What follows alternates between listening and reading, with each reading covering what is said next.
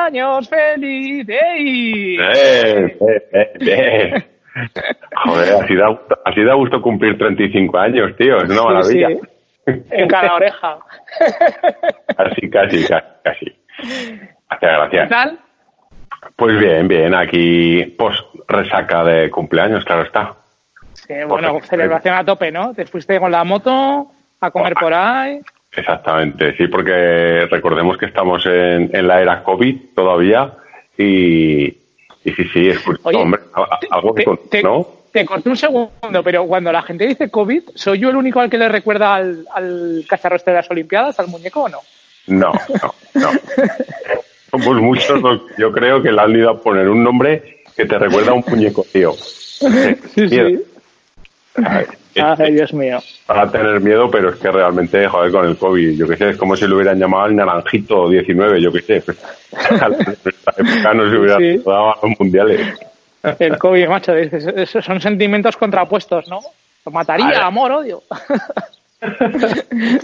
Oye, que mm, varias cosas. Una, antes de que se me olvide, Proyecto Himalayan. Eh, como pues ahora tenemos tiempo, tengo tiempo, pues eh, manda algún correo electrónico por ahí. Entonces te manda correo electrónico a algún distribuidor de Royal Enfield y al eh, importador.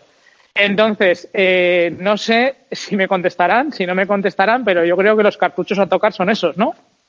Sí, o directamente que les vayan el correo a la bandeja de spam y pasen olímpicamente. Sí, también puede ser. Yo es que, a ver, eh, llamar por teléfono entiendo que es complicado y, chicos, no sé. Sea, yo qué sé.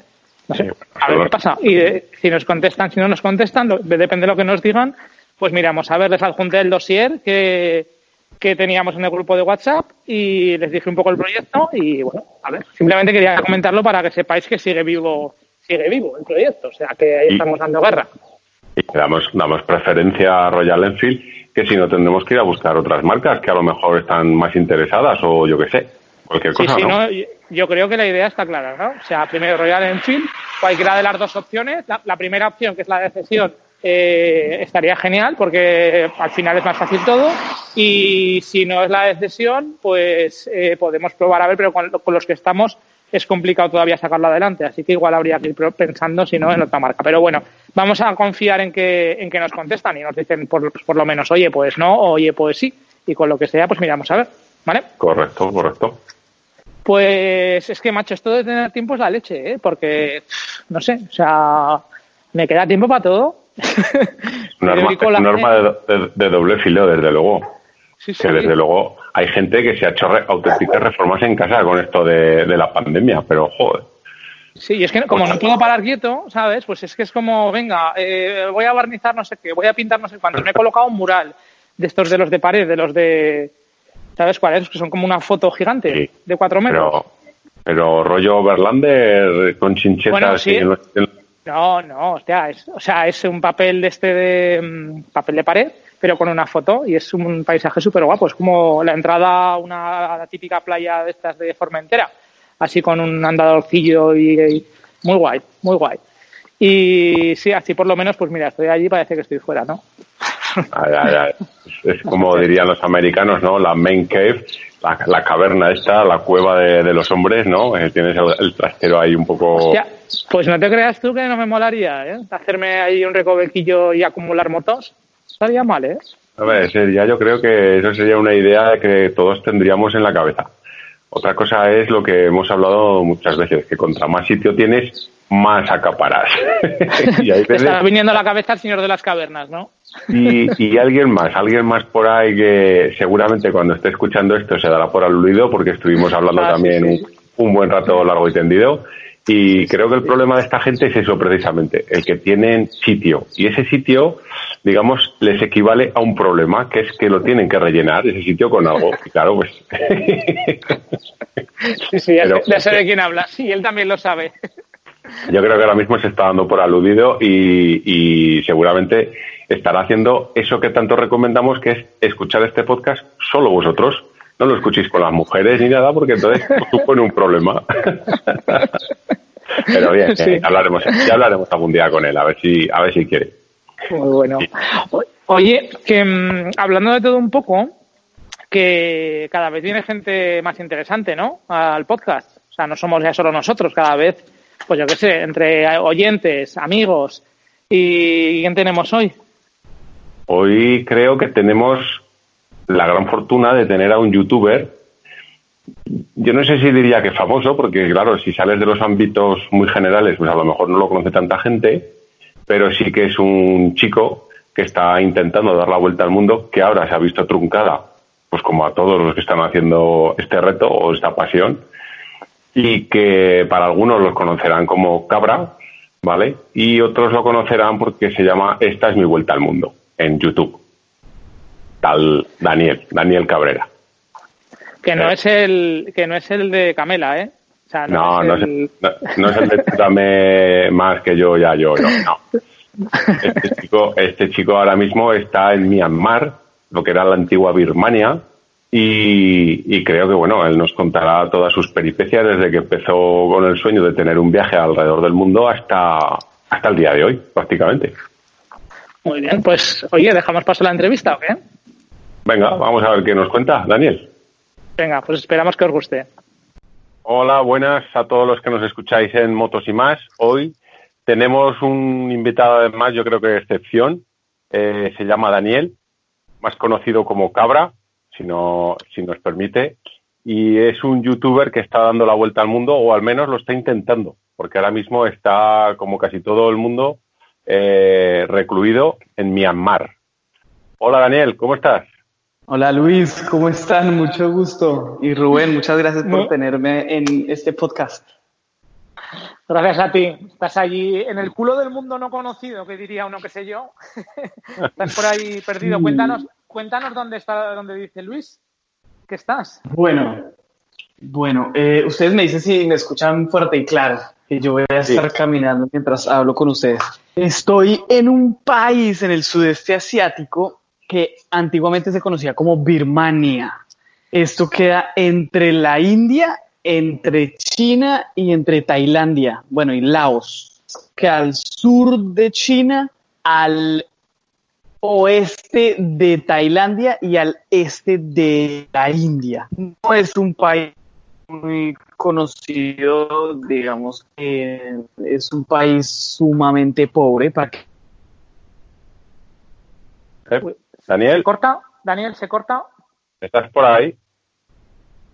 Daniel. No, es el mejor lugar para estar atrapado en una pandemia. Vale, se te ha, cortado un poco. ¿eh? Yo, creo que pierdes, pierdes un poco la señal a lo mejor. Si depende si te estás moviendo, a lo mejor tienes en algún sitio mejor mejor eh, cobertura que en otro. Pero me, voy a cuadrar aquí, tal vez acá esté mejor. ahora, te, ahora, te, oímos bien, sí. Entonces, el, les Daniel, no se te oye nada, ¿eh? Y Tailandia. Ah, ahora, pues ¿no se oye? Espérame a ver. Al, principio cuando hemos estado hablando se oía muy bien, ahora ya no se te, se te oye. Ok, yo creo que aquí ya se debe escuchar mucho mejor. Estoy ahora pegado aquí al rock. ¿Sí? Ahora sí. Ahora sí.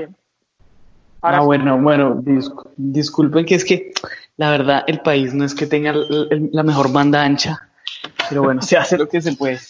Eh, pero bueno, sí, como les estaba contando, para que se den una idea, este país queda entre la India y Tailandia, al sur de China. Es un país sumamente pobre, para que se den una idea, tiene un Producto Interno Bruto de 71 mil millones de dólares y pues eh, no es el mejor lugar, la verdad, para haberse quedado atrapado en la mitad de una pandemia porque la infraestructura de salud no es la mejor. Pero bueno, ¿qué le hacemos? Ah. Nadie, nadie habría podido haber predicho esta pandemia tan hijo de puta. Ay, perdón, yo diciendo groserías. No, nada, pero que esto, esto luego hacemos un pin y lo, editamos. Oye, vamos, vamos a empezar, vamos a empezar a hablar, Daniel. Dejaremos al final un poco la situación que tienes ahora, que es bastante complicada, pero pero vamos a ver, ¿qué es lo que te hizo? Vamos a empezar un poco por el principio, porque en nuestro podcast sí que te hemos nombrado bastantes veces, además, porque nos gusta mucho tu canal. Me halagan mucho, gracias. Sí, hombre, sí. Y, sí que vamos a empezar un poco para los que no te pueden llegar a conocer. ¿De dónde sale Daniel y, cómo se le ocurre esa loca idea de, coger, dejar todo y, en el, y embarcarte con una moto a dar la vuelta al mundo? Bueno, em, yo soy un joven colombiano que ha sido muy soñador. Yo creo que empecemos por ahí. Los sueños de todos los motociclistas, ah, todos, digamos que se resumen en uno muy grande y es en el de dar la vuelta al mundo en una moto. Todo aquel que se considere motociclista lo ha pensado alguna vez o, ha sentido como ese, esas ganas de recorrer el mundo en una moto. Entonces, em, desde muy, muy pequeño yo quería hacer esto, pero pues es que eh, claramente venir de un país como lo es Colombia, pues uno ganándose el, salario mínimo obviamente no es algo que uno pueda hacer. Pero digamos que era un sueño que yo tenía desde que yo era chiquito. Yo soy oriundo de la ciudad de Bogotá, la capital de Colombia, y eh, dediqué toda mi vida a, seguir los pasos de lo que la, la sociedad me decía. O sea, básicamente a mí me decían es que usted tiene que estudiar una carrera profesional. Y yo, bueno, es que usted tiene que producir dinero. Yo, bueno, y es que usted tiene que entrar a esta empresa a trabajar. Bueno, usted tiene que ahora comprar una casa. Ok, usted tiene que comprar un carro. Ok, usted tiene que buscar un estatus social. Ok, usted tiene que crecer en la compañía. Ok, usted tiene que casarse. Ok, tiene que tener hijos. Ok, y, y, y cuando me di cuenta, yo dije, pues esperen un momento. Y ¿Llegaste a los hijos o no? ¿A los hijos llegaste o no? No, no, no, me salvé. O bueno, hasta donde yo sé me salvé. Y ahí porque no, no, uno no supone... ideas a ver si va a haber alguno que se va a dar la vuelta al mundo y dejar a los hijos y a la mujer, ¿eh? Pues que lo haga, porque es que para hoy es tarde. A ver, o sea, ahí es cuando uno se da cuenta, esperen, ¿en, qué momento es que uno hace lo de uno? O sea, ¿en qué momento hago lo mío? Entonces, la verdad sí fue, fue un pensamiento bastante revolucionario decir con fe en causa voy a dar la vuelta al mundo. O sea, la gente al principio decían, ay, tan lindo. O sea, claro, sí, sí, claro que sí, chamaco, lo vas a hacer. Pero, pero no se, no se imaginaban que yo de verdad estaba con todas las ganas de hacerlo. Entonces, literal, fue una, al principio una batalla con mi familia, porque decirle a la familia, oiga, voy a ir en moto a dar la vuelta al mundo, pues dicen como, oiga, por favor, no se busque problemas, trabaje y produzca y cómprese una casita y cases y pues, o sea, como que para qué se pone a buscarse problemas. Pero, pero bueno, yo creo que de, ahí salió todo, eso es como el resumen de la pregunta que me haces, salió de, de, estar cansado como del status quo y, de, que, de que uno hiciera lo que espera la gente. Entonces, eh, sí, de ahí salió esa locura. Impresionante. ¿Y qué te iba a decir? Y la moto, además, tienes un nombre que al menos, por lo, menos, es particular. Todos le ponemos nombres a nuestras motos, ¿no? Pero la tuya tiene un nombre particular que además resulta, resulta cariñoso y gracioso. Y, explícanos de dónde viene o por qué le pones ese nombre a la moto. Sí, sí. Bueno, em, a ver, como, como, o sea, ustedes saben que es de mal agüero uno salir en moto sin ponerle nombre, ¿cierto? Es como, como que todos queremos tenerle un cariñito a nuestra moto porque pues nuestra moto nosotros nos gastamos más dinero del que estamos dispuestos a aceptarle a nuestras esposas y a nuestras novias en nuestra moto. Y, y, y, ese cariño pues nos gusta representarlo en un nombre. Sin embargo, cuando yo compré la moto para dar la vuelta al mundo, o sea, yo literal salí a buscar la moto para dar la vuelta al mundo, la encontré, eh, o sea, ella me habló a mí, algunos dirán, ay, este sí es fantasioso, pero el que entiende, entiende. Yo, ella me dijo, nos vamos a dar la vuelta al mundo y yo dije, de una, pero no eh, le encontraba un nombre, yo no sabía cómo llamarla. Entonces, estaba pasando el tiempo y ya casi iba a salir y pues obviamente yo no podía salir sin ponerle nombre a la moto porque pues primero es mala suerte y segundo pues tener, toca ponerle nombre a la moto antes de salir a un viaje. Entonces eh, me alcancé a estresar un poquito y mi novia me dice, eh, mi novia en ese entonces me dice, pues, pues no sé, ¿cuál es tu comida favorita? Y yo le dije, mi comida favorita es la pizza de pepperoni. Y ella me dijo, listo, póngale pepperoni y arranque. Y yo, listo. y quedó pepperoni. Entonces ahora claramente alrededor de ese nombre pues hay mucho cariño porque ya pasó un segundo plano la pizza de pepperoni y, ahora la gente ya quiere a la Pepe más que a mí. Y, es bueno porque hace que eh, encontremos empatía en nuestras máquinas y aprendamos a, cuidarlas. yo creo que eso ha, sido un éxito de nombre. Además, además es un nombre que yo creo que ya has recorrido casi medio mundo, pero yo creo que es un nombre que en prácticamente todo el mundo eh, es, es, reconocible, ¿verdad? Dices pepperoni en el, en el sudeste asiático y saben lo que es. Dices pepperoni en, en Estados Unidos y saben lo que es. Quiero decir, y, le, y le, gusta a la gente. O sea, entra, entra, entra, entra en el cerebro de las personas con agrado y las personas yo les digo, mira mi moto, se llama Pepperoni, y sonríen porque dicen como, parce, ¿quién le pone de nombre a la moto? Y dices, ¿a quién no le gusta el pepperoni? O así no les guste, pues, como que entienden, sí, sí, sí, es, un, es un nombre universal. ¿Qué moto es? Cuéntanos. Bueno, la moto es una Suzuki Vistrom 1000 ABS del modelo nuevo. Eh, la moto es del año 2014. Claramente los que me conocen eh, saben que yo renuncié por este sueño con las uñas y mis ahorros no eran pues tantos como uno quisiera para dar la vuelta al mundo. Entonces me tocó comprarme una máquina usada. Entonces esta me la compré usada.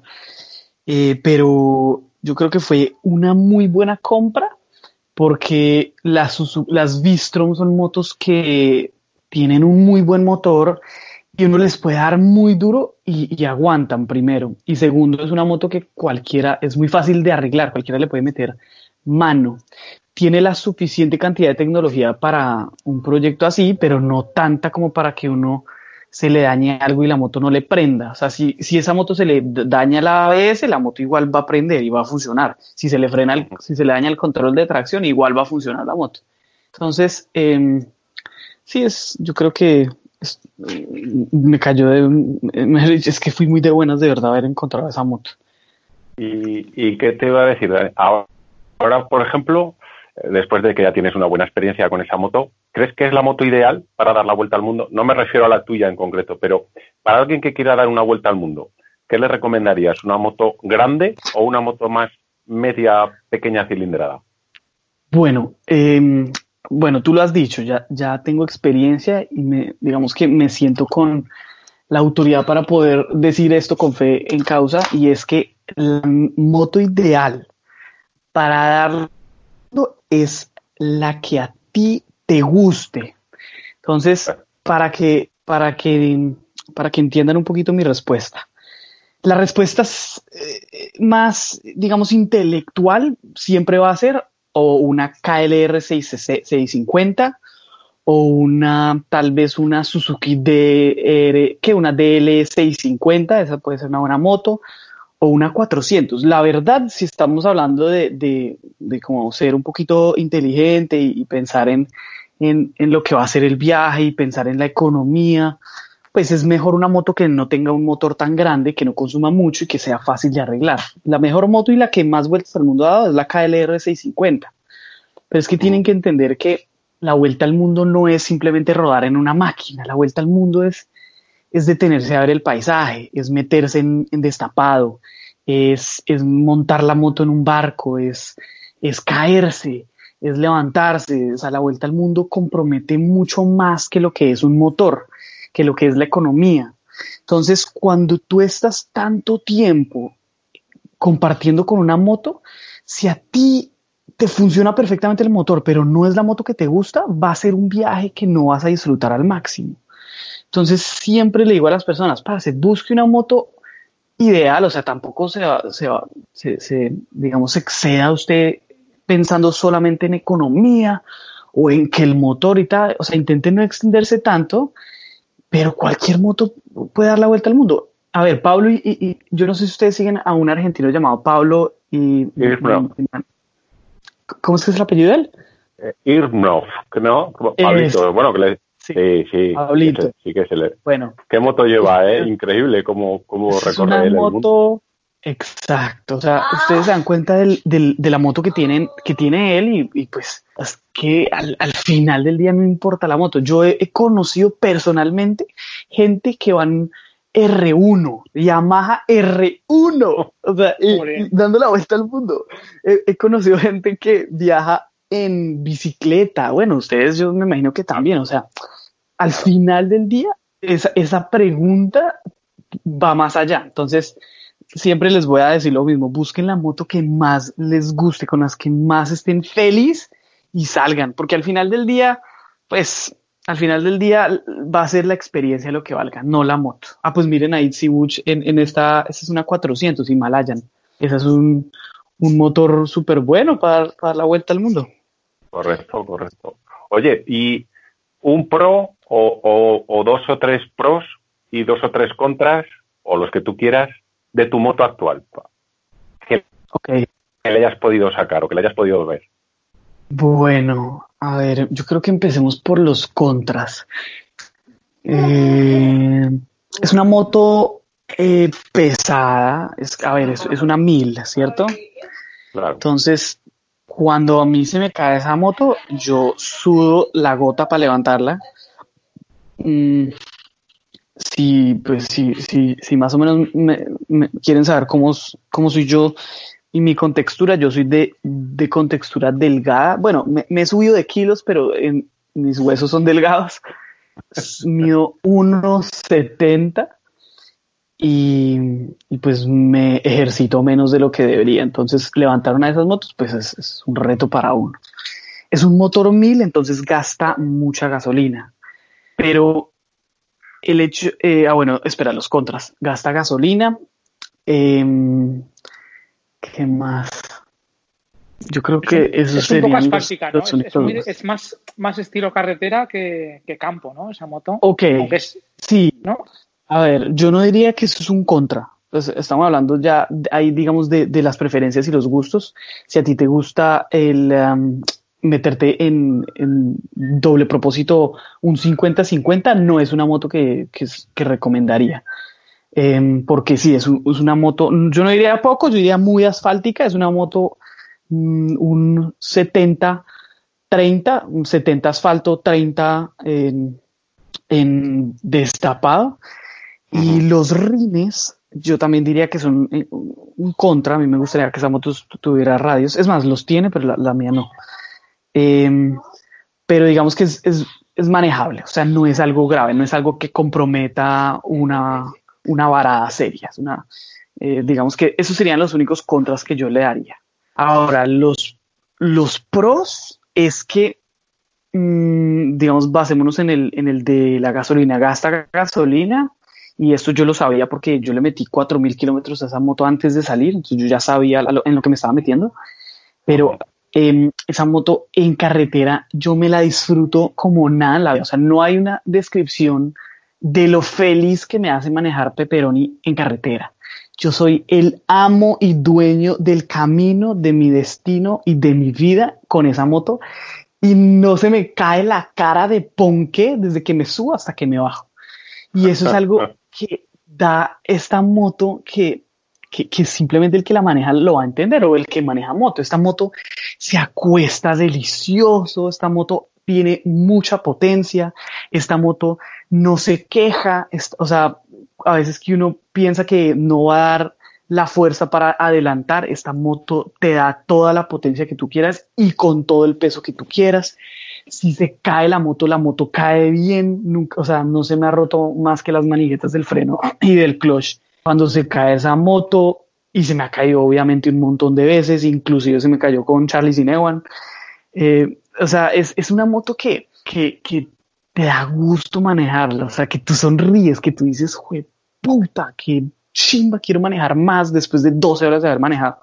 Entonces, eso es algo que toca, pues tocar, es una moto cómoda, es una moto que entonces, eso de gastar gasolina a mí no me importa, porque yo en esas carreteras, parce, no, es que yo voy feliz. Yo he estado yendo a, a 170, 180 en algunas carreteras porque Tailandia tiene unas carreteras espectaculares y Estados Unidos ni hablar.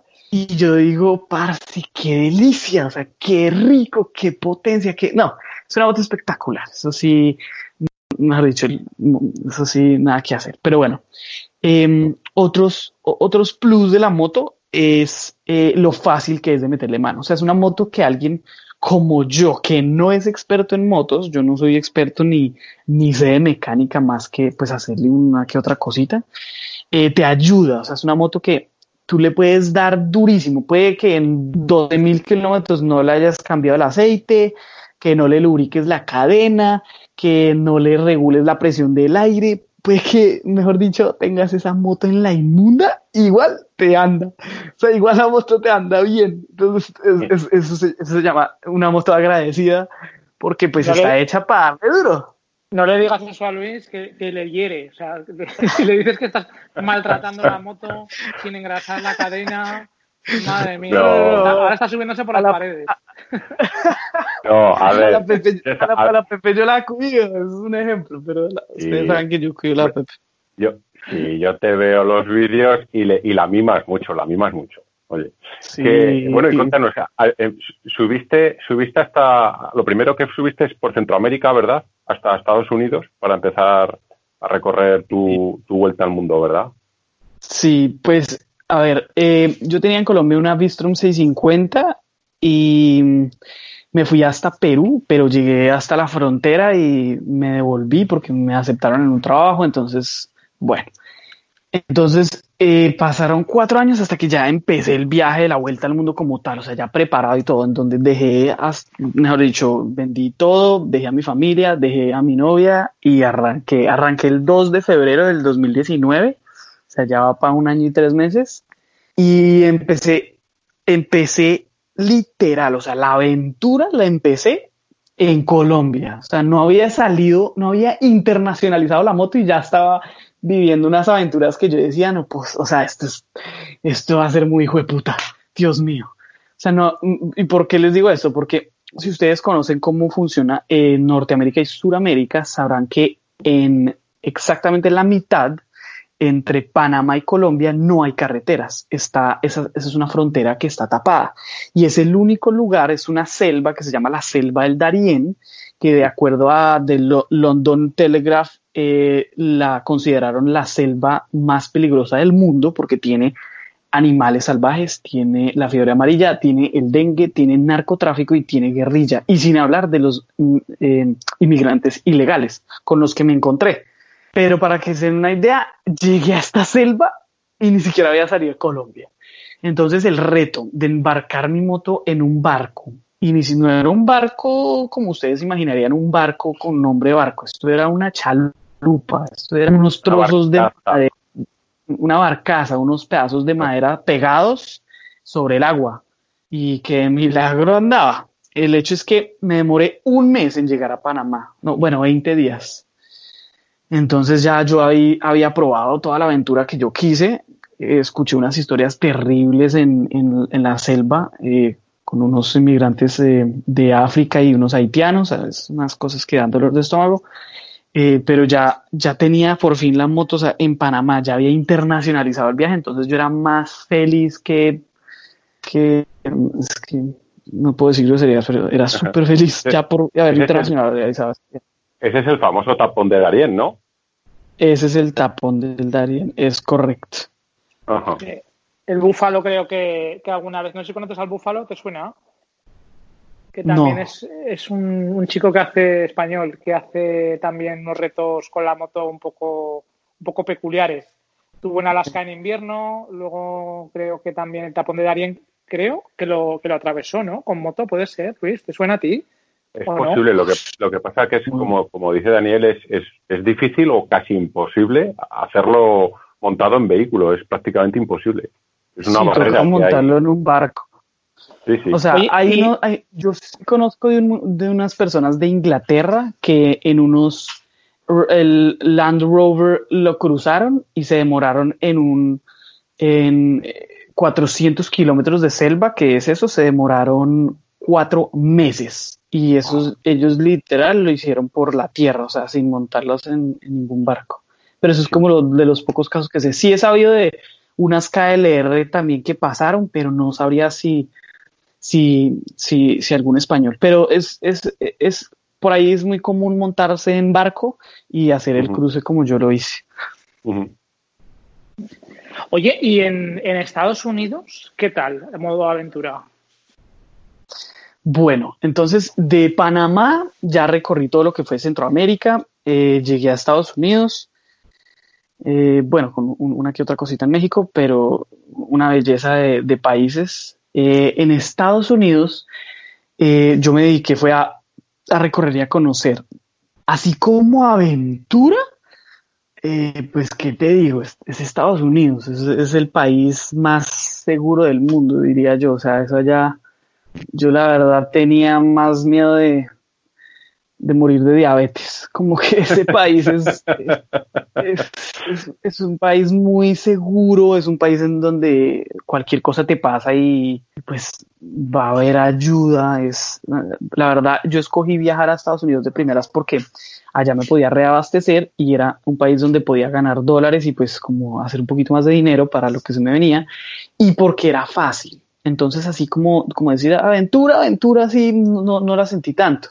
También, claro, es que eh, cada quien escoge su ruta y yo era, yo, yo era bastante primíparo en esto de viajar por el mundo. O sea, bastante no, era primíparo en, en dar, esto de dar la vuelta al mundo. Entonces, a mí me daba miedo meterme por algunos lados. Yo no sabía por dónde ir. Yo, decía, pues bueno, metámonos por acá.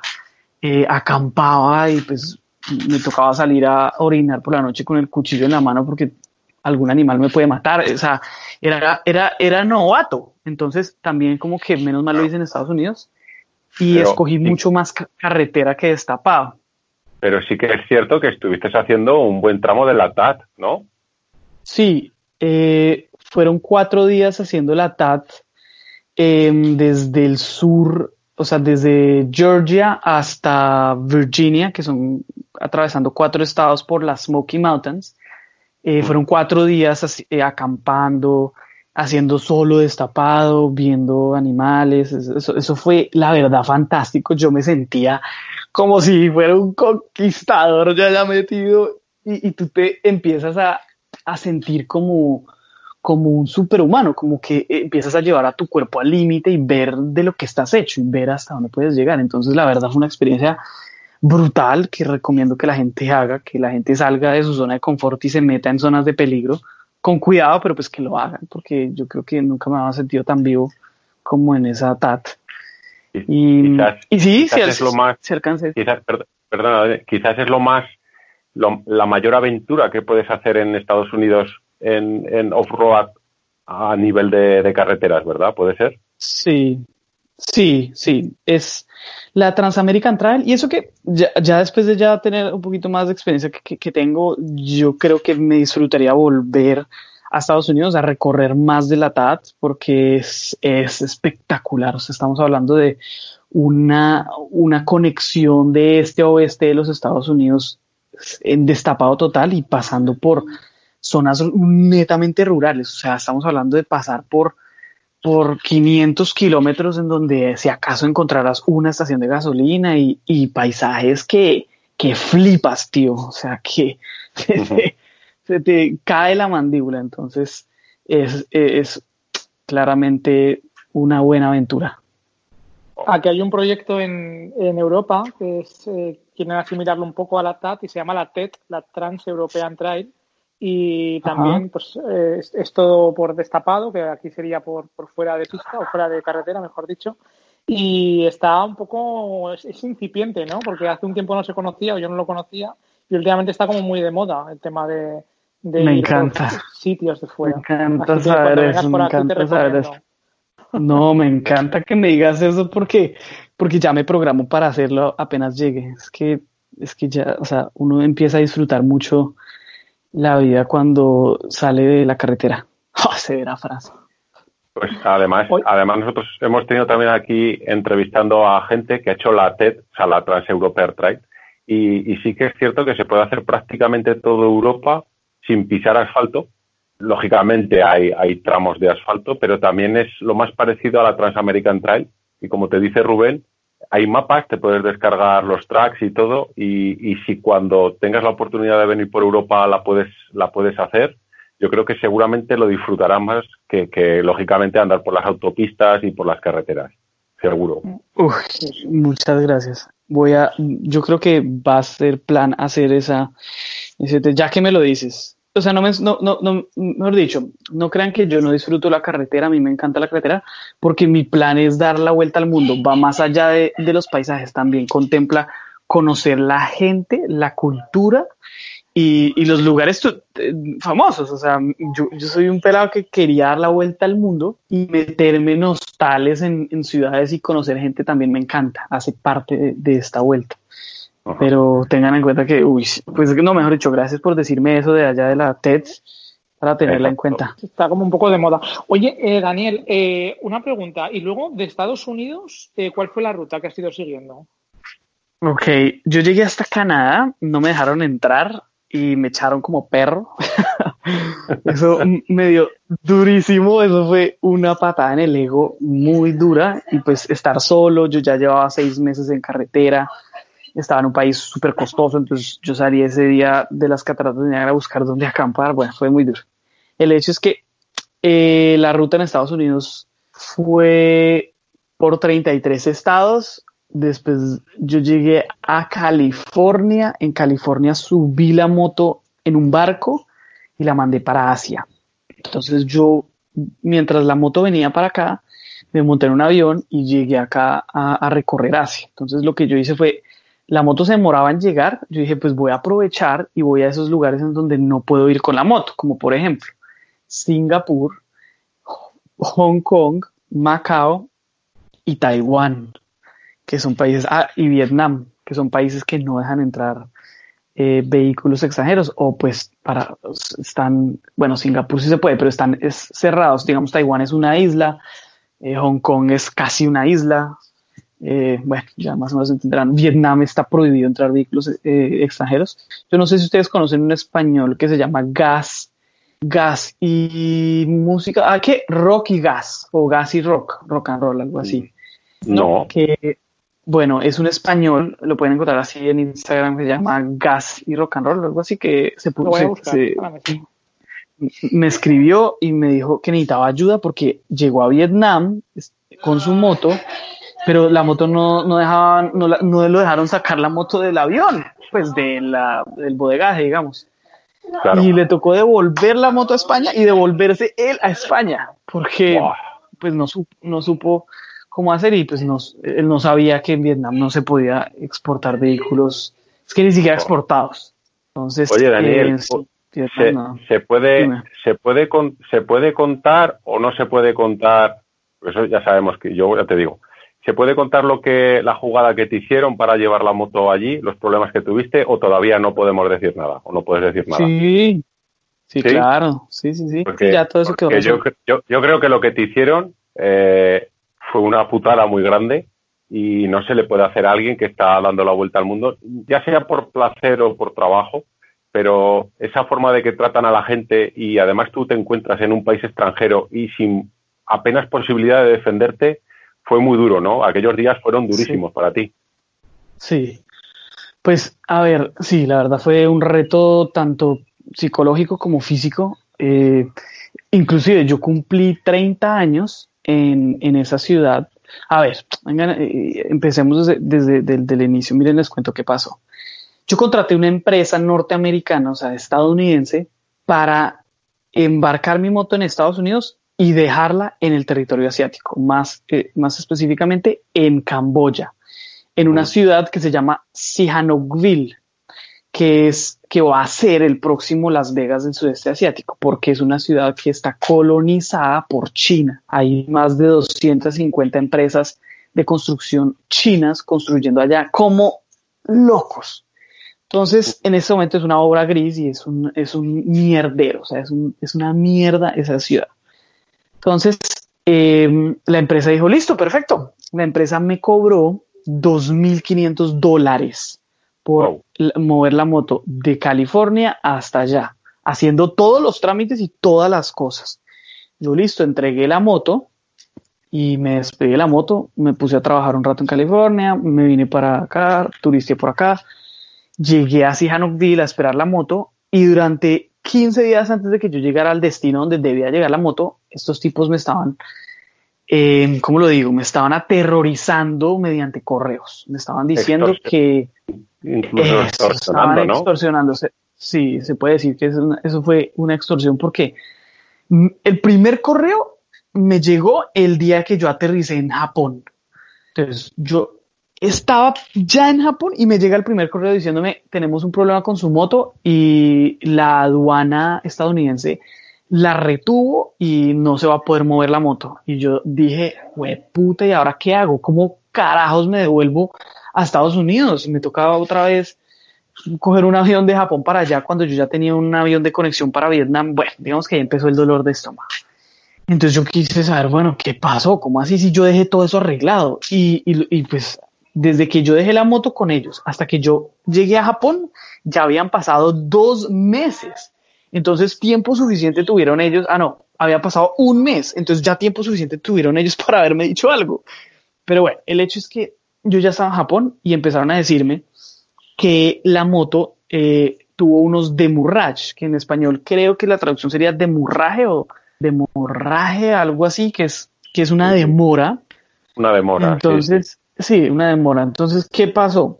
Supuestamente montaron mi moto en un contenedor, ¿cierto? Este, eh, me dicen que como yo no hice los papeles adecuadamente cuando ingresé la moto al territorio estadounidense, la aduana la retuvo y, esa, y, mientras lo retuvo, cobraron 150 dólares por día. Oh. Y eso fue un total de ocho días. Entonces, em, eh, entonces, eso ocasionó en una multa que me estaban cobrando a mí.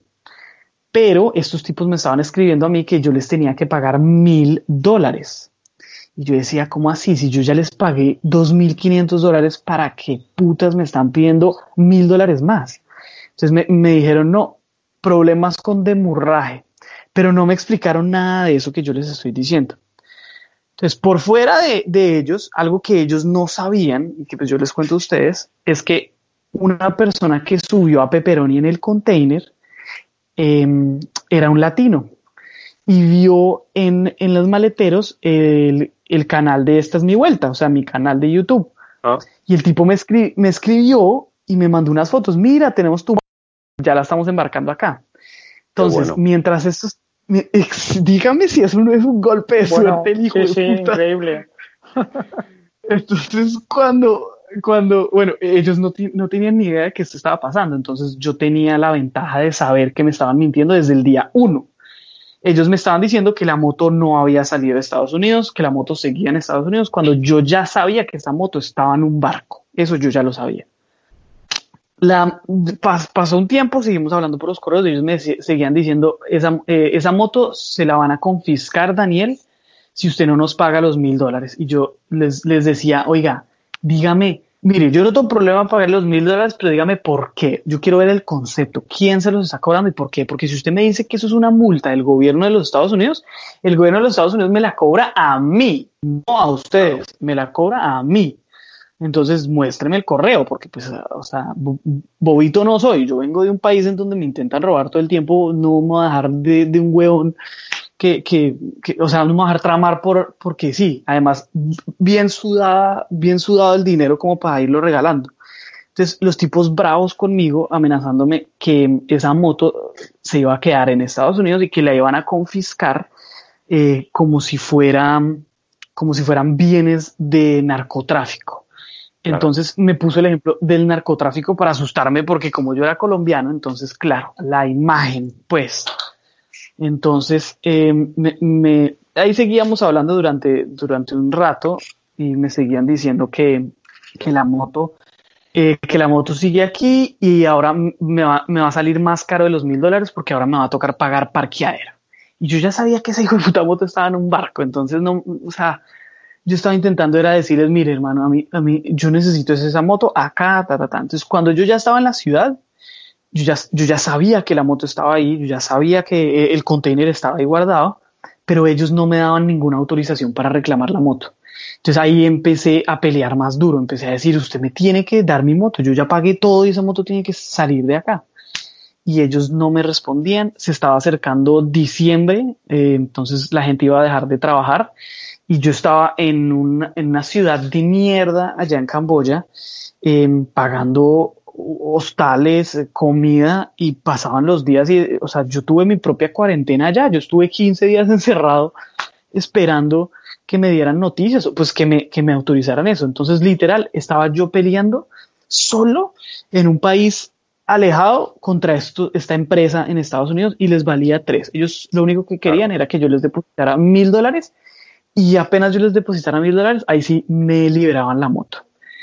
Entonces, ¿qué sucedió? Pues yo, yo dije, miren, ya esto se sale de mis manos.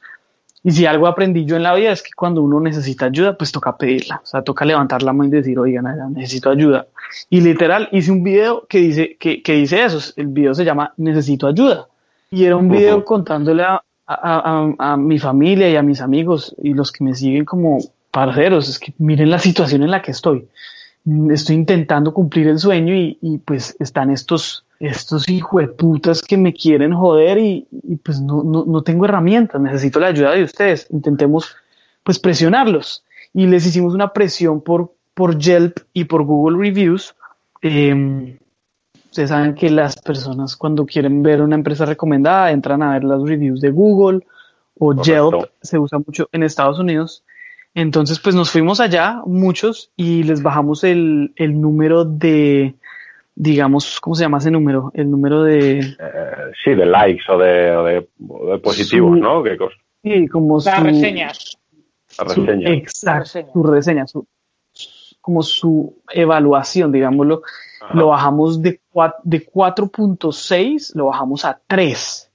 Entonces, claramente esto, esto, eso, pero obviamente esto fue una coordinación para que apenas esté sucediendo esto, yo ya estaba enviando correos a todo el mundo, inclusive yo ya tenía una, una, abogada en Estados Unidos que me iba a ayudar con el caso porque pues yo necesitaba moverme, entonces envié correos por todo lado y, hasta unos periodistas en, en Orlando porque la, la, empresa era de Florida, eh, envié correos a todas las personas que yo veía que tenían un correo de la empresa que yo había contratado, ya sea por Facebook, por todo lado, yo busqué correos por todo lado, miren, yo copié hasta el el que limpiaba el piso de esa empresa. Yo, o sea, a todo el mundo le llegó ese correo y y redacté un correo muy completo eh, con pantallazos, con las frases que me estaban diciendo, con las amenazas y, y, cogió mucha fuerza el correo, tanto que, que pues se asustaron en la empresa y el dueño de la empresa me llamó y me dijo, mira, podemos hablar, ta, ta, ta, y yo, pues, obvio, podemos hablar, o sea, que, que, o sea, muy querida el dueño, me dijo que, pues, eh, no sabía lo que estaba pasando y que se acabó de enterar y que, pues, estaba pasando todo esto, que se disculpaba, o sea, la verdad es que ahí es donde uno se da cuenta que, que los empleados lo pueden arruinar a uno si uno no, no, no, no tiene cuidado. Y era que un empleado, o bueno, varios empleados, eh, estaban robando a la gente eh, y los dueños no se daban cuenta. Entonces, em, si yo no hubiera hecho esa bulla, si no se hubieran dado cuenta que les bajaron los indicadores, que el correo, si yo no hubiera hecho nada de eso, pues me roban y así siguen y siguen y siguen. Entonces, el hecho es que el tipo muy querido me, primero que todo, se disculpó. Entonces uno se da cuenta que uno está tratando con humanos y, pues está bien.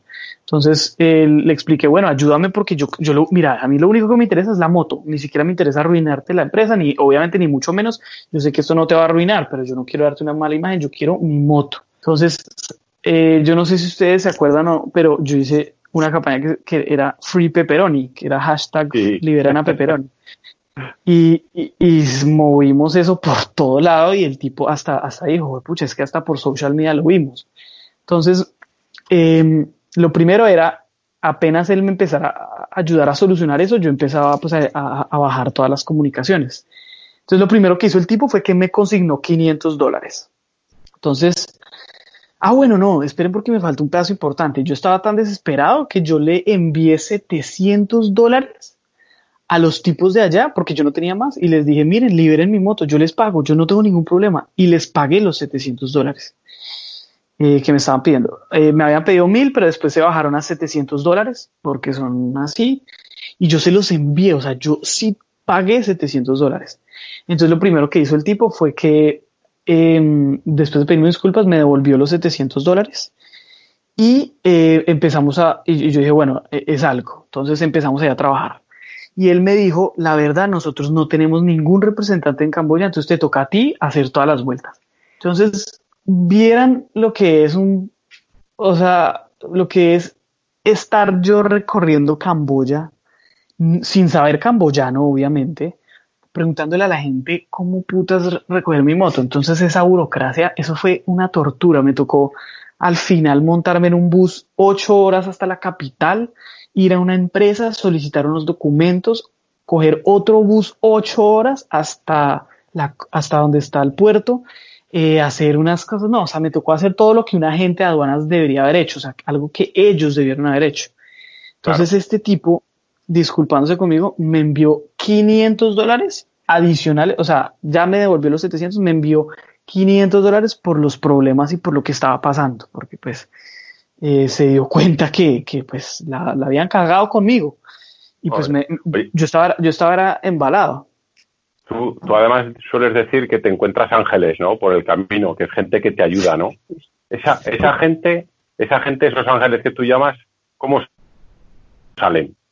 te das a conocer, la gente te conoce ya porque has, dormido en casas de has dormido en casas de gente, has dormido, te han pagado hoteles, incluso me parece que por recorriendo Estados Unidos dormiste con un camionero. Quiero decir, esa gente, ¿cómo, cómo sale? ¿Cómo, cómo salen o cómo te se acercan hacia ti?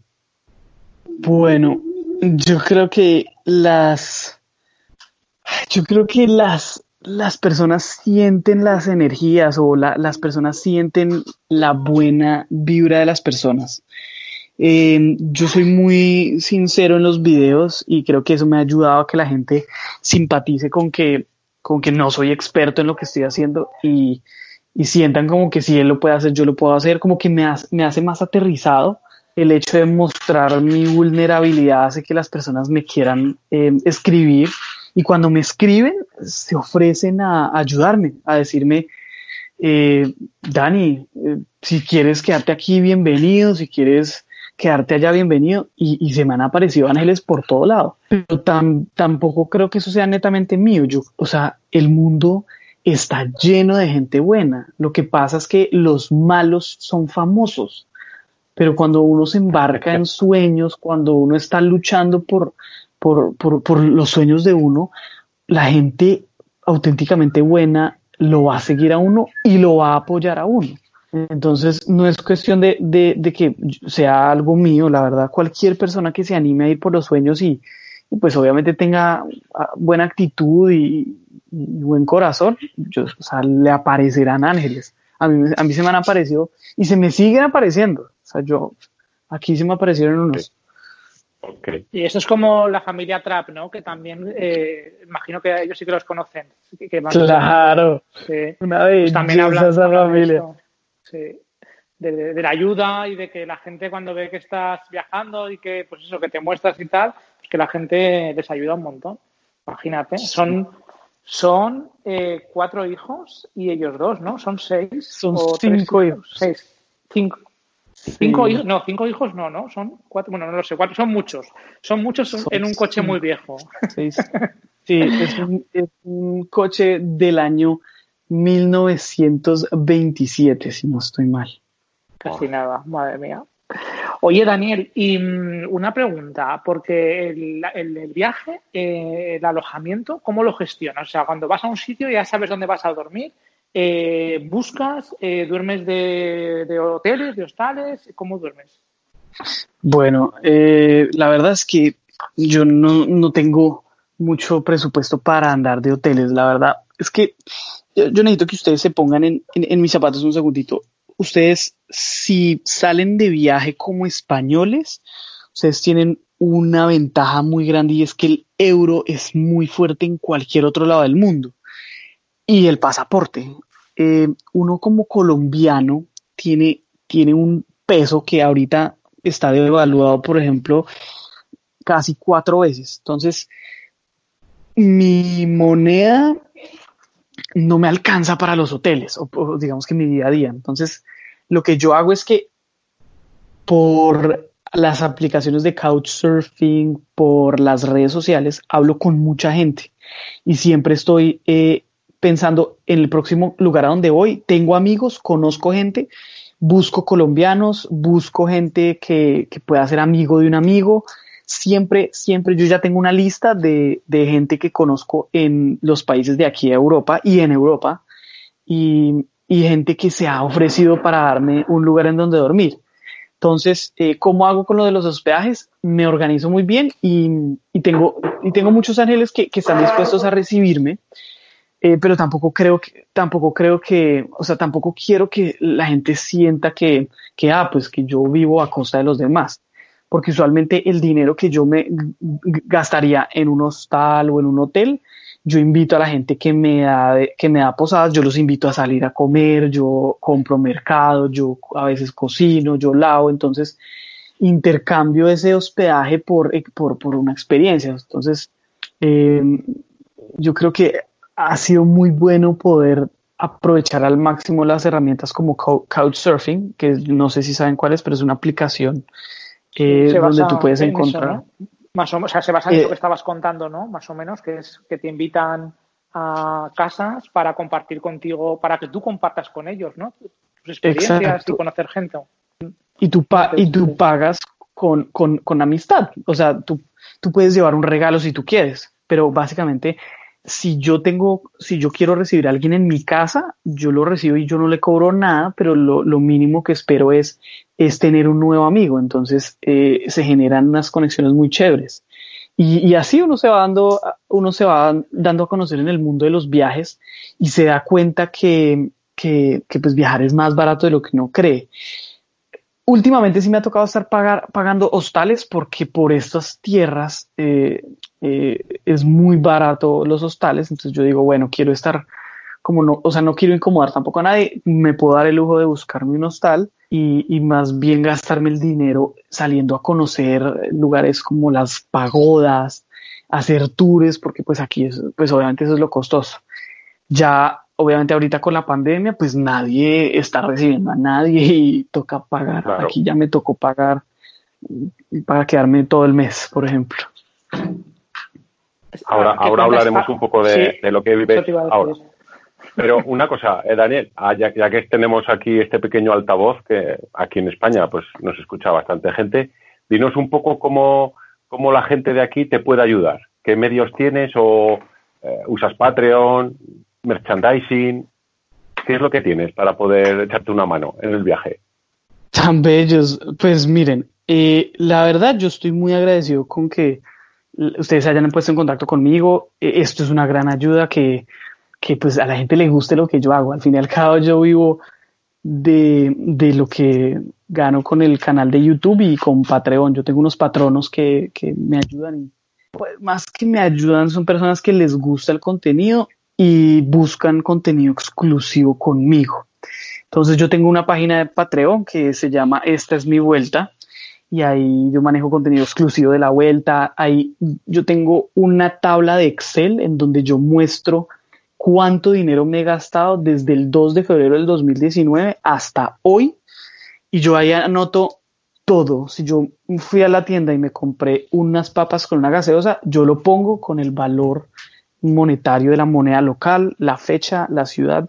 Entonces es muy interesante para las personas que quieran viajar tener esa información. Y eso es algo que yo le doy a las personas que están de patronos conmigo.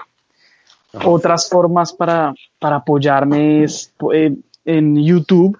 Si les gustan los videos, los compartan. Vean la publicidad de los videos.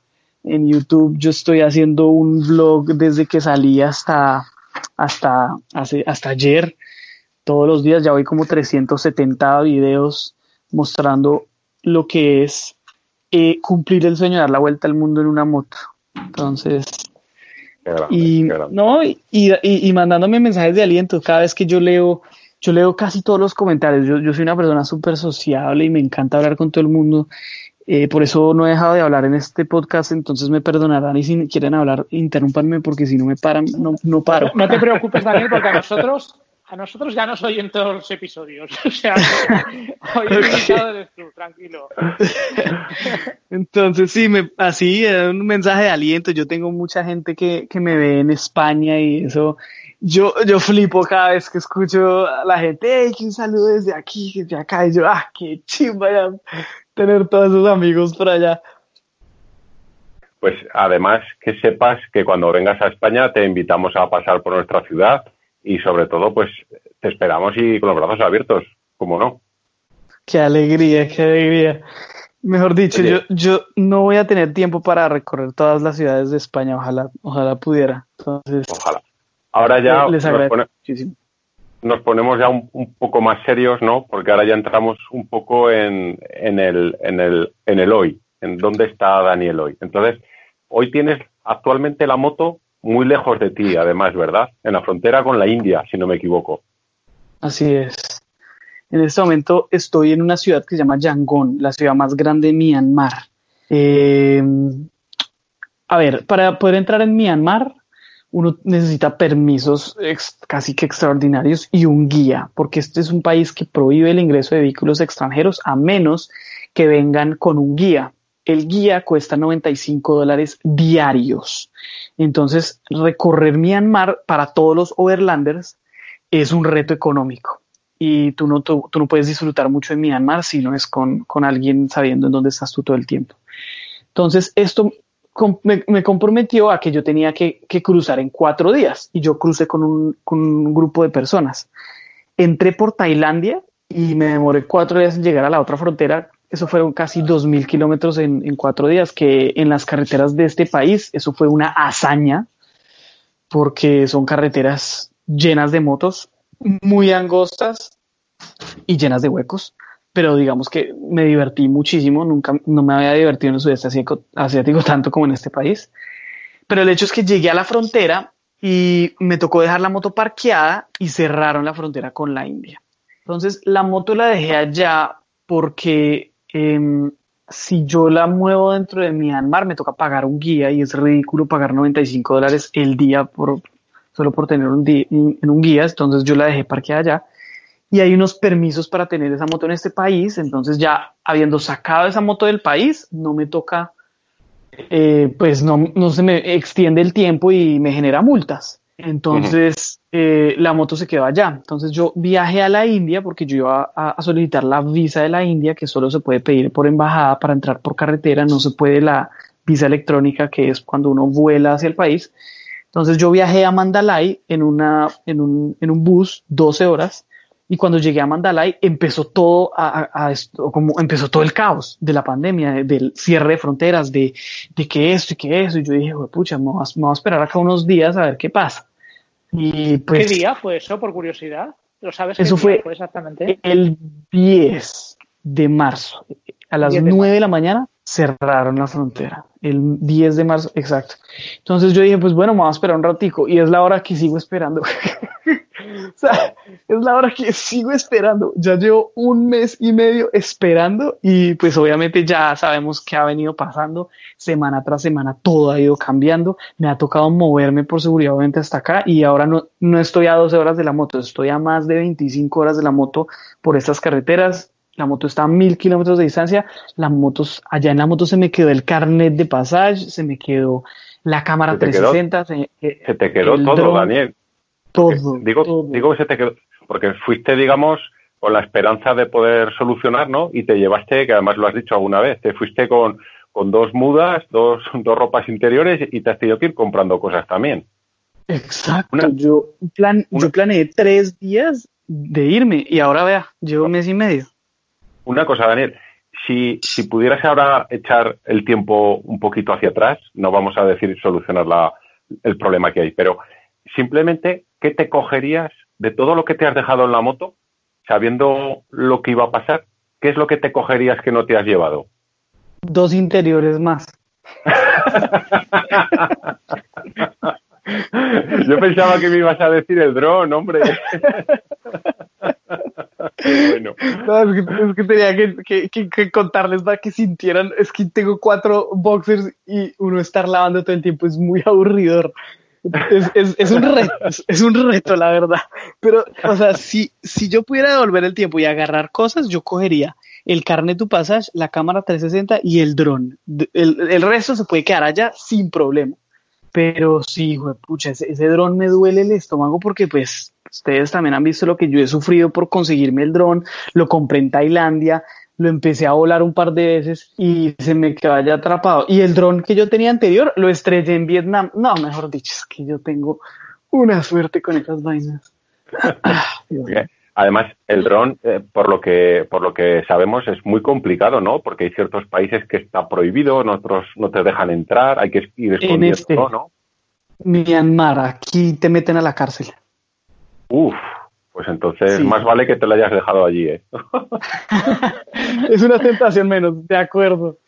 Oye, Daniel, y mm, todo esto me estabas contando ahora, nos estabas contando, mejor dicho, y, ostras, me, me para a pensar un poco, ¿eh? En, en, la situación, porque estamos hablando tal, la situación actual, pero yo que creo que no es que sea ni muy ni pesimista ni optimista. Yo creo que esto, mm, el tema de las fronteras y demás, no se va a solucionar en un corto plazo de unas semanas. Quizá en un medio plazo no sabemos a ver qué va a pasar tampoco. Eh, ¿No crees que, puede haber truncado eh, tus planes de seguir dando la vuelta al mundo? No creo.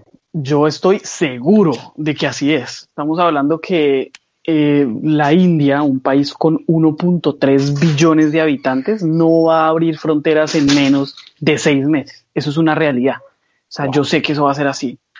Entonces, eh, ¿esto a qué me compromete? A que yo tengo dos prioridades en este momento. La primera, buscar la forma, como sea, de llegar a la Pepe.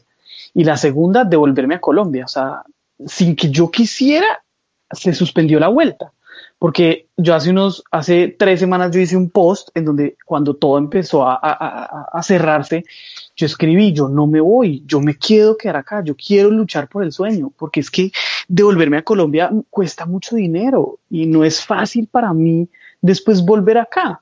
Sin embargo, esto ya se sale de mis manos y, pues yo, yo, yo qué hago encerrado aquí en una habitación, en un hostal, ni siquiera estoy en una habitación, o sea, estoy en un cubículo, ¿qué hago aquí encerrado gastando dinero sabiendo que, esa, que no voy a poder continuar mi viaje en el próximo año? Porque así se acabe el COVID-19, el mundo no va a ser igual, las fronteras no van a ser iguales, las visas no van a ser fáciles. Entonces yo tengo que prepararme para eso. Entonces sí, la, prioridad en este momento es volver, buscar cómo llegar a la, a la Pepperoni y, lo segundo es buscar cómo llegar a Colombia. Y una cosa importante que no les he dicho, y es que el norte de Myanmar es una zona que está en guerra, es una zona muy peligrosa. Y solamente llegamos a donde llegamos porque nosotros teníamos unos guías y, las, y todos los retenes de las policías sabían de nosotros. Entonces cuando yo le dije al guía que necesitaba ir a donde la moto, él me dijo la gravedad del asunto, diciéndome lo difícil que es la moto. O sea, no solamente que no hay buses y que las carreteras están cerradas, sino eh, si yo cojo una motico 125 y me voy a donde la y yo puedo estar exponiendo mi vida a entrar en una zona de guerra, porque el norte de Myanmar está, mejor dicho, con unas guerrillas con, con China y eso es, mejor dicho, dicho, dejémoslo así, dejémoslo como que esto es una prueba de vida. Claro, claro. ¿Y, qué te iba a decir? Y a partir, eh, también tuviste la opción de ir a Australia, ¿verdad? ¿O te lo planteaste en algún momento? Sí, me lo planteé, pero como, como planteado, como pensando en algún lugar. Y la verdad me alegra mucho no haber ido, porque Australia es muy costoso, primero. Eh, yo tengo amigos que me reciben allá, eh, amigos de familia, o sea, gente que yo sé que me puedo quedar por ahí dos meses y, y no sería un estorbo pero yo no me voy a sentir bien estando así sin poder producir, sin poder moverme, sin poder ayudar en la casa. No sé, no sé, o sea, yo, yo estoy agradecido de, haberme quedado acá, no haberme movido a Australia, porque eso me habría comprometido mucho dinero. Y en este momento en Australia casi que están sacando a los extranjeros. O sea, el primer ministro salió diciendo que todas las personas que no sean residentes de Australia es mejor que se devuelvan para sus países. Además, además pues, recientemente lo has dicho, ¿no? Te sientes, o tú, no es que te sientas un poco discriminado, pero notas que allí donde estás ahora, ¿verdad? La gente te mira un poco raro, ¿no? Por lo que dices tú, que al ser, al ser blanco, al, ser extranjero, ¿notas, ¿notas mucho rechazo o simplemente es algo como una curiosidad? A ver, eh, yo creo que la palabra es xenofobia. Eh, lo digo porque antes yo no sentía que fuera tan fuerte, pero sí es un miedo al extranjero. O sea, lo que define la palabra xenofobia es eso, es, miedo al extranjero y, y, la gente cuando yo camino me tiene miedo y, se cambia de andén y, me miran y hablan y, algunos se, me regañan y sin, sin usar tapabocas y sin usar guantes me, me, me, dicen en inglés que yo debo estar usando tapabocas y yo debo estar usando guantes. Entonces eh, me cierran, o sea, yo voy a ir a un restaurante y me cierran, no me dejan entrar.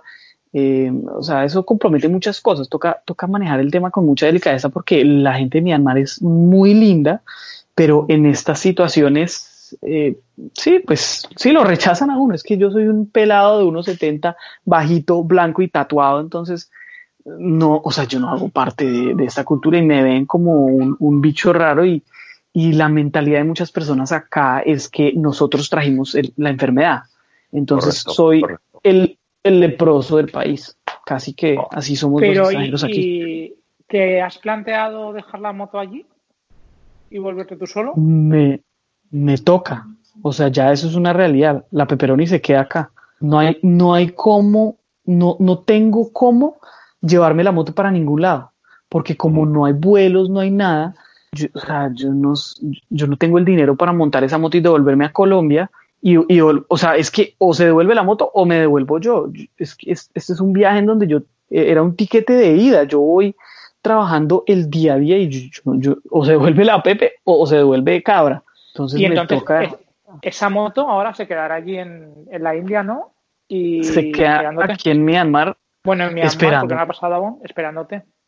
Así es, se queda acá esperándome y pues me toca volver es duro, es duro lo que te voy a preguntar, pero ¿tú crees que cuando vuelvas seguirá estando allí? Porque además has comentado que, claro, la moto realmente vale, vale mucho dinero y en un país como ese es, un caramelo, o sea, es, es algo que cualquiera, y más si es de un extranjero que no aparece por allí, ¿tú crees que seguirá estando allí? ¿Tenemos esa esperanza, esa fe? Pues a ver, eh, y, si alguien aquí se entera lo que tiene esa moto por dentro del dron y todo eso, muy seguramente la van a abrir y, si aquí se, no dicho, si acá la sociedad estalla, eh, esa moto no sobrevive. O sea, Pepperoni ahí la, la, se la roban, es una realidad. Eh, ¿Qué pasa? la moto está en un, en un hotel, bueno, es, es un motel que el guía me recomendó. Y el guía ya me ha dicho que muchos overlanders dejan las motos en ese lugar, se devuelven a su país, pasan seis meses y después vuelven por las motos, porque se devuelven ya sea o a trabajar o a hacer cosas. Entonces, eh, a mí me están cobrando semanalmente por tener la moto ahí parqueada y me mandan fotos. Entonces, yo, yo tengo la palabra del guía y, veo que está en un lugar en donde ya es normal que estas motos se queden, a, la Pepe la tapan con unas cosas, con unos plásticos. Entonces, yo sí mantendría la posibilidad de que esa moto esté acá cuando vuelva. Ahora, mm, estos ejemplos que me dio el, el señor son ejemplos en la vida normal, no en una pandemia. Es que, es que uno no sabe qué va a pasar. Es que este es un otro, este es un nuevo mundo que estamos viviendo. Aquí, aquí yo creo que tanto tú en tu situación como el resto del mundo, creo que empezamos una, una nueva etapa, ¿no? No sabemos cómo se va a desarrollar, no sabemos cómo van a volver a ser lo que dices tú, fronteras, las relaciones personales. Es difícil, es difícil, es, es complicado. Hombre, yo quiero pensar, quiero pensar, ¿eh? que esto durará un tiempo, el que sea, y luego, pues poco a poco el ser humano, eh, como es fuerte, pues eh, se olvida de las cosas y ya retoma su, su, día a día. El problema es que hay cosas como las fronteras, pues que, mm, claro, te limitan mucho, porque lo peor. claro. Mm, sí, ¿Cuánto tiempo va a estar esto así las fronteras cerradas? ¿Seis meses?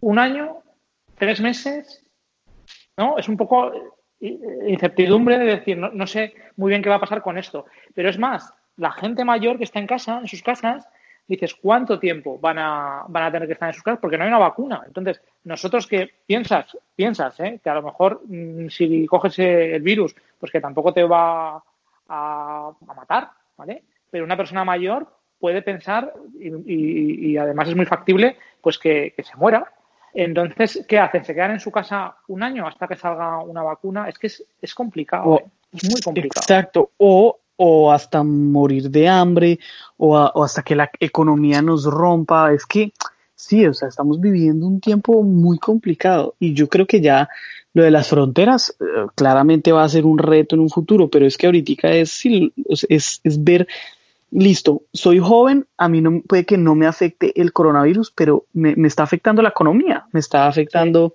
eh, la situación, no moverse uno en una casa. ¿Cuánta gente con depresión está suicidándose en las casas? ¿Cuánta gente con empresa propia está quebrándose?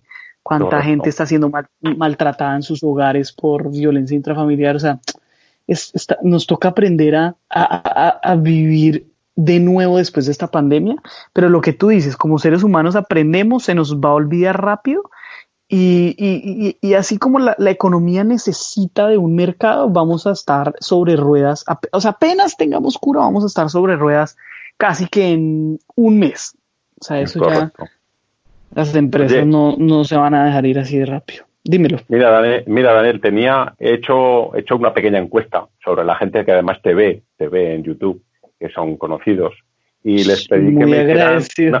sí, que les dije que me hicieran unas pequeñas preguntas que ellos te querrían hacer, pero que nosotros tenemos la fortuna de hablar contigo, ¿vale? Entonces he seleccionado dos preguntas y luego otra que a ver cómo me la contestas, ¿vale? bueno, eh, las que quieran, las que quieran. Mira, una, una me dicen, dice, ¿cuál ha sido, o si recuerdas, un día que hayas pasado miedo de verdad en la moto dando la vuelta al mundo? Sí, en México. ¿En México? Sí. En México me encontré con unos.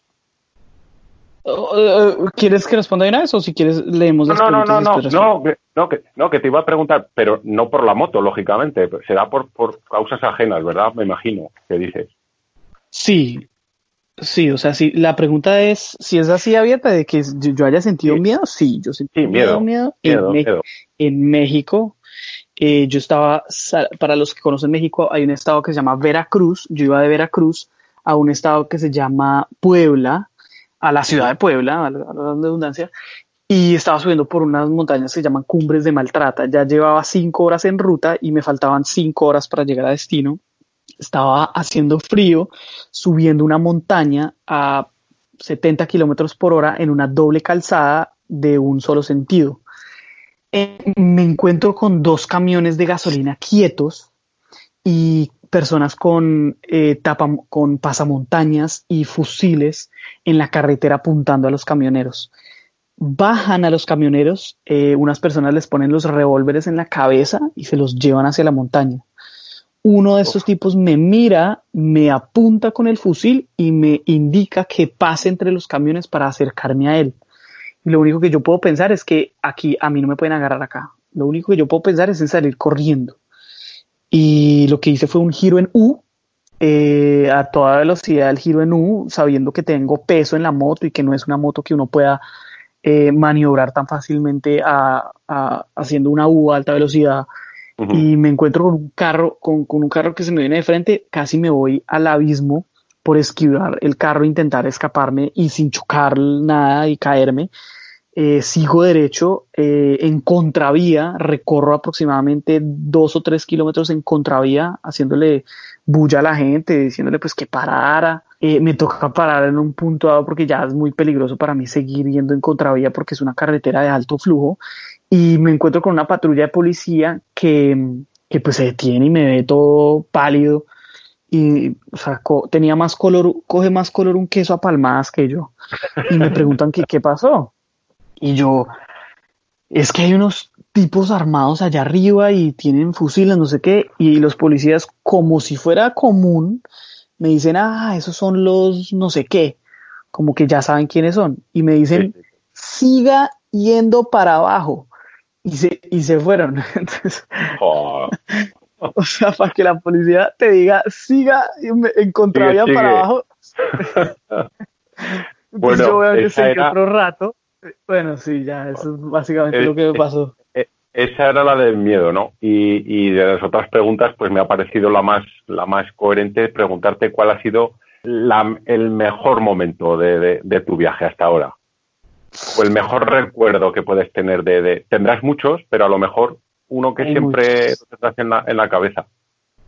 Pero me gustaría que me categorizaran un poquito esto porque hay, hay diferentes tipos de felicidad. O sea, yo conocí una mexicana muy linda, eh, yo conocí unos paisajes muy hermosos por eh, Norteamérica, eh, o sea, Sí, tal vez si es un poquito más específica la pregunta, puedo, puedo decirles exactamente. Es que además yo soy una persona muy feliz. Ustedes me conocen, yo me subo a un bus lleno de gente y yo soy feliz. De por sí soy contento. Pues eh, lo mejor que podemos decir es que el mejor momento es el que se vive y yo creo que sí hay que aprovecharlo, sí más ahora además.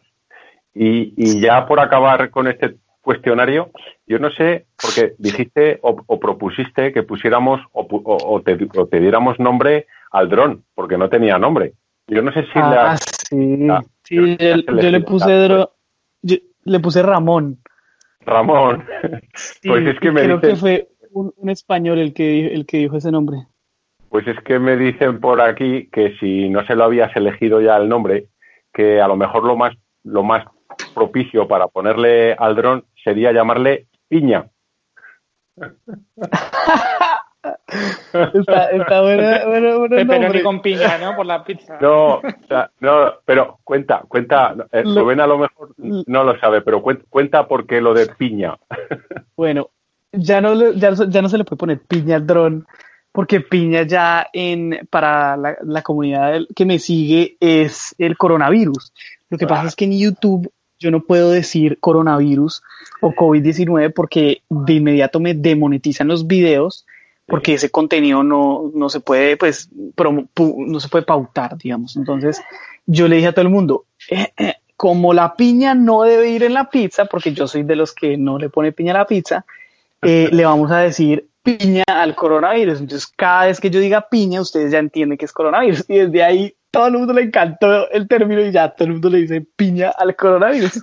No, pues entonces no le pongas ese nombre al dron, ¿eh? Sí, no, no, no. no el, dron, el dron se llama Ramón. Es porque es, es, el dron Ramón. no, no, había caído en eso, oye.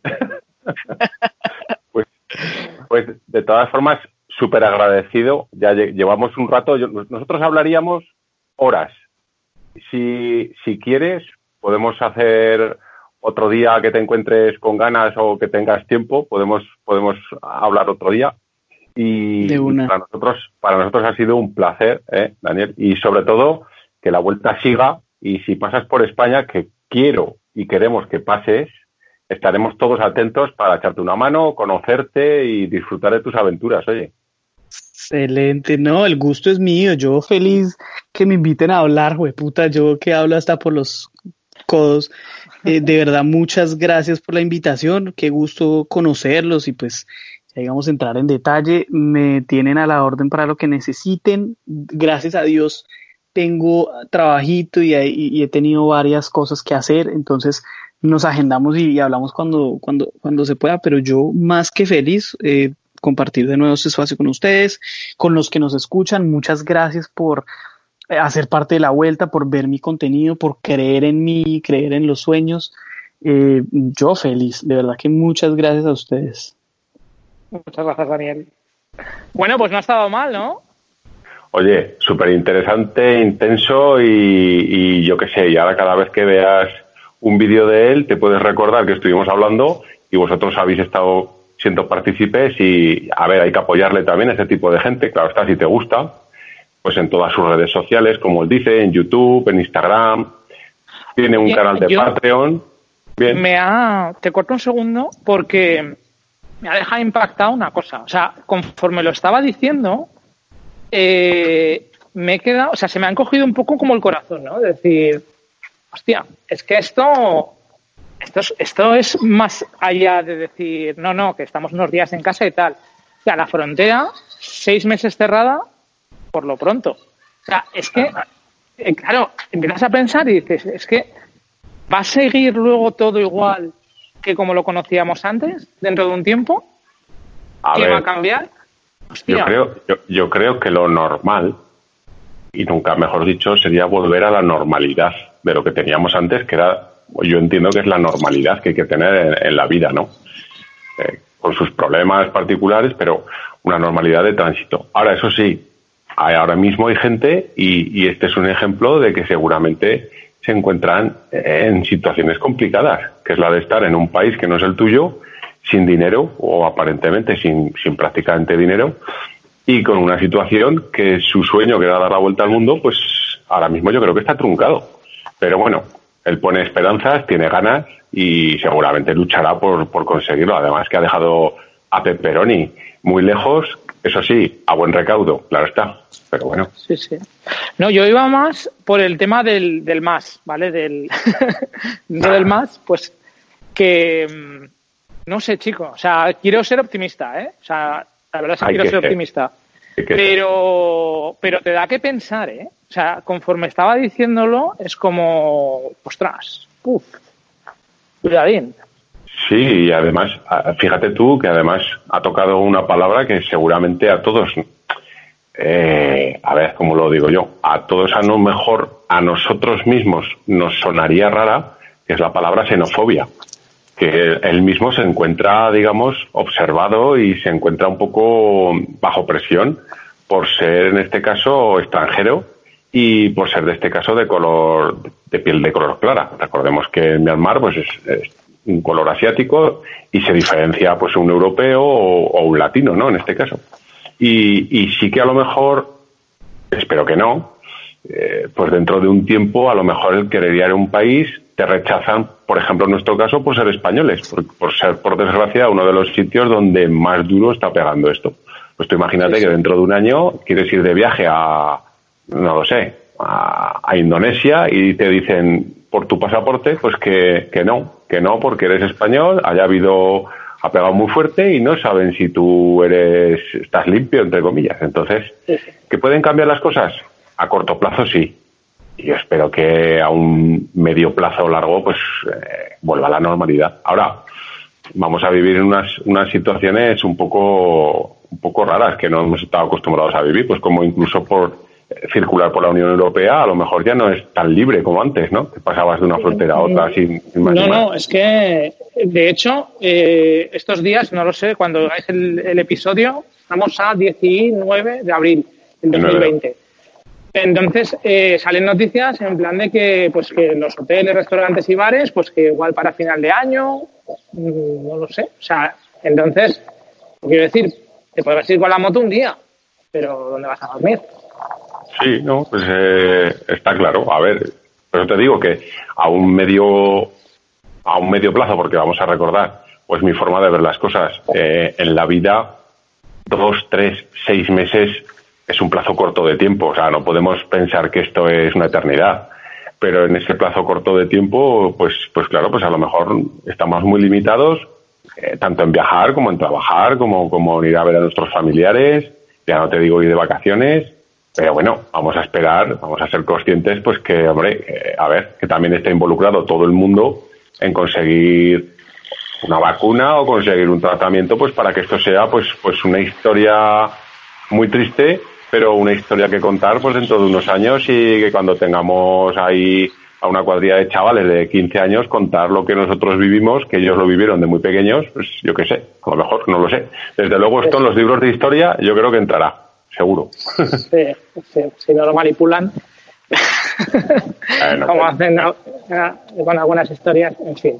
Pues mm, que, eso, que nada, muy interesante el episodio de hoy, yo creo, así que espero que, les haya gustado a todos los oyentes y sin más, pues que ¿dónde nos pueden escuchar? Hombre, pues en Spotify a tope y buscas motos y más, estamos ahí. Seguramente además no hace falta rebuscar mucho porque estaremos si no el primero, el segundo en el ranking, pero en el general, además. Oye, ya sería jodido, ¿eh? Que busques motos y más.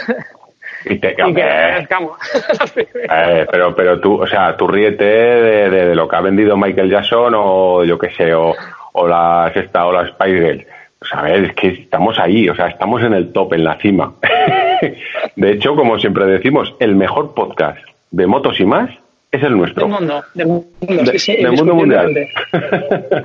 Que la gente nos escucha, ¿eh? Yo pensaba que con el tema este de estar en casa y tal, que, iban a bajar las descargas y tal, y no, no. La verdad es que no sé de dónde lo escucháis, pero seguís escuchándonos, así que te agradece. Y bueno, que mm, nos podéis seguir también en Instagram, motosymas.com, que cada vez vamos colgando pues cosillas. Pues antes de cuando salíamos con la moto, ahora de motos que nos gustan, de viajes que hicimos. ¿Y qué más? Ah, que igual hacemos algún directo, que nos animamos a hacer algún directo en Instagram. ¿Cómo lo ves? Bueno, pues hombre, yo verlo lo veo bien, pero me tendría que ir a la peluquería, porque yo con estos pelos es que no solo puedo... Hombre, tenemos la opción de hacerlo con el casco, que sería algo curioso, novedoso y seguramente que nadie lo ha hecho. Y, para hacer cosas que todo el mundo hace es muy fácil, pero lo difícil eh. es hacerlo nuestro. Pues venga, con el casco. Oye, pues además, ¿qué quieres que te diga? Pues sería curioso poder interactuar con gente que se quisiera unir a un directo y todos con su casco, oye, yo qué sé, más motero que eso, ¿qué, puede haber? A ver, dos tíos hablando en una... Estilo majes. pero si es que, a ver, dos tíos hablando en Instagram, eso está muy visto. Eso está muy visto. Pero dos tíos con su casco, ya no te... Mira, mm, hasta con su chaqueta, aunque haga calor. Pero dos tíos equipados con moto y haciendo un podcast en directo en Instagram, mm, lo puede petar. Venga, va, te compro. Así que estad atentos estos días y si no estáis suscritos a, Instagram, a Motos y más, le dais al like y os llegará la notificación cuando lo hagamos. Y nada, eh, yo creo que ya está, ¿no? Eh, ah, bueno, y el grupo de Telegram, es verdad que se me olvidaba en Telegram que con todo esto de las restricciones de WhatsApp, la gente se lo está descargando cada vez más. Es gratis y que nos busquéis ahí, motosimas.com. Motosimas. Además, además, yo creo, Rubén, porque me está o sea, yo no era usuario de Telegram, ¿vale? Pero por tu culpa y por culpa de Motos y más, pues ahora soy un usuario adicto de Telegram. Yo creo que un día de estos deberíamos de hacer algo aparte del más, ¿vale? Y podríamos explicar algún truquillo relacionado con la moto o con el mundo de las motos, no relacionado con, evidentemente, con ir en moto, pero sí, por ejemplo, pues música e incluso hay un gestor de podcast dentro del Telegram con un bot en el cual podéis agrupar todos vuestros podcasts y sin salir de Telegram estar ahí. O sea que podrías estar chateando con nosotros y escuchando podcast. Y podrías eh, el, el audio de los vídeos de YouTube también para escucharlos mientras vas en moto, ¿no? Correcto, Correcto, pues por eso te, quiero decir que algún día a lo mejor una mini sección del más. Yo sé que tú estás, yo sé que tú estás además muy metido con el tema de, todos los bots y tal. Yo me estoy informando ahora, ¿vale? Pero me parece un mundo interesante, oye.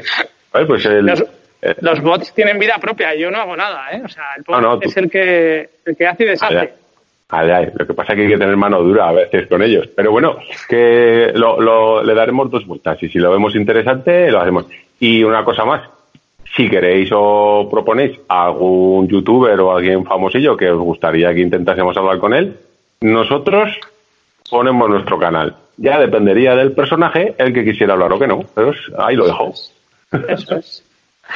Bueno, Luis, pues nada, que ¿nos vemos o qué? Bueno, nos vemos. Nos vemos virtualmente con el casco. Es una forma de, es una forma de hablar, pero pero está atentos, está atentos. Con fecha. Esta semana que viene te quiero ver con el casco, ¿eh? Joder, macho, pues si, si, es que trabajo de siete días, trabajo seis, si es que es complicado, pero bueno, un día por la tarde lo planificamos. También te digo, a sorpresa, así veremos quiénes son fieles y quiénes no son fieles a, a nuestro grupo de, de Instagram. Eso es. hombre, que también lo podemos avisar en el grupo de Telegram. Eh, Sí, sí. Sí, por supuesto, por supuesto. Así que eso. Bueno, pues nada. Hala. Chao, chao. Bueno, chao.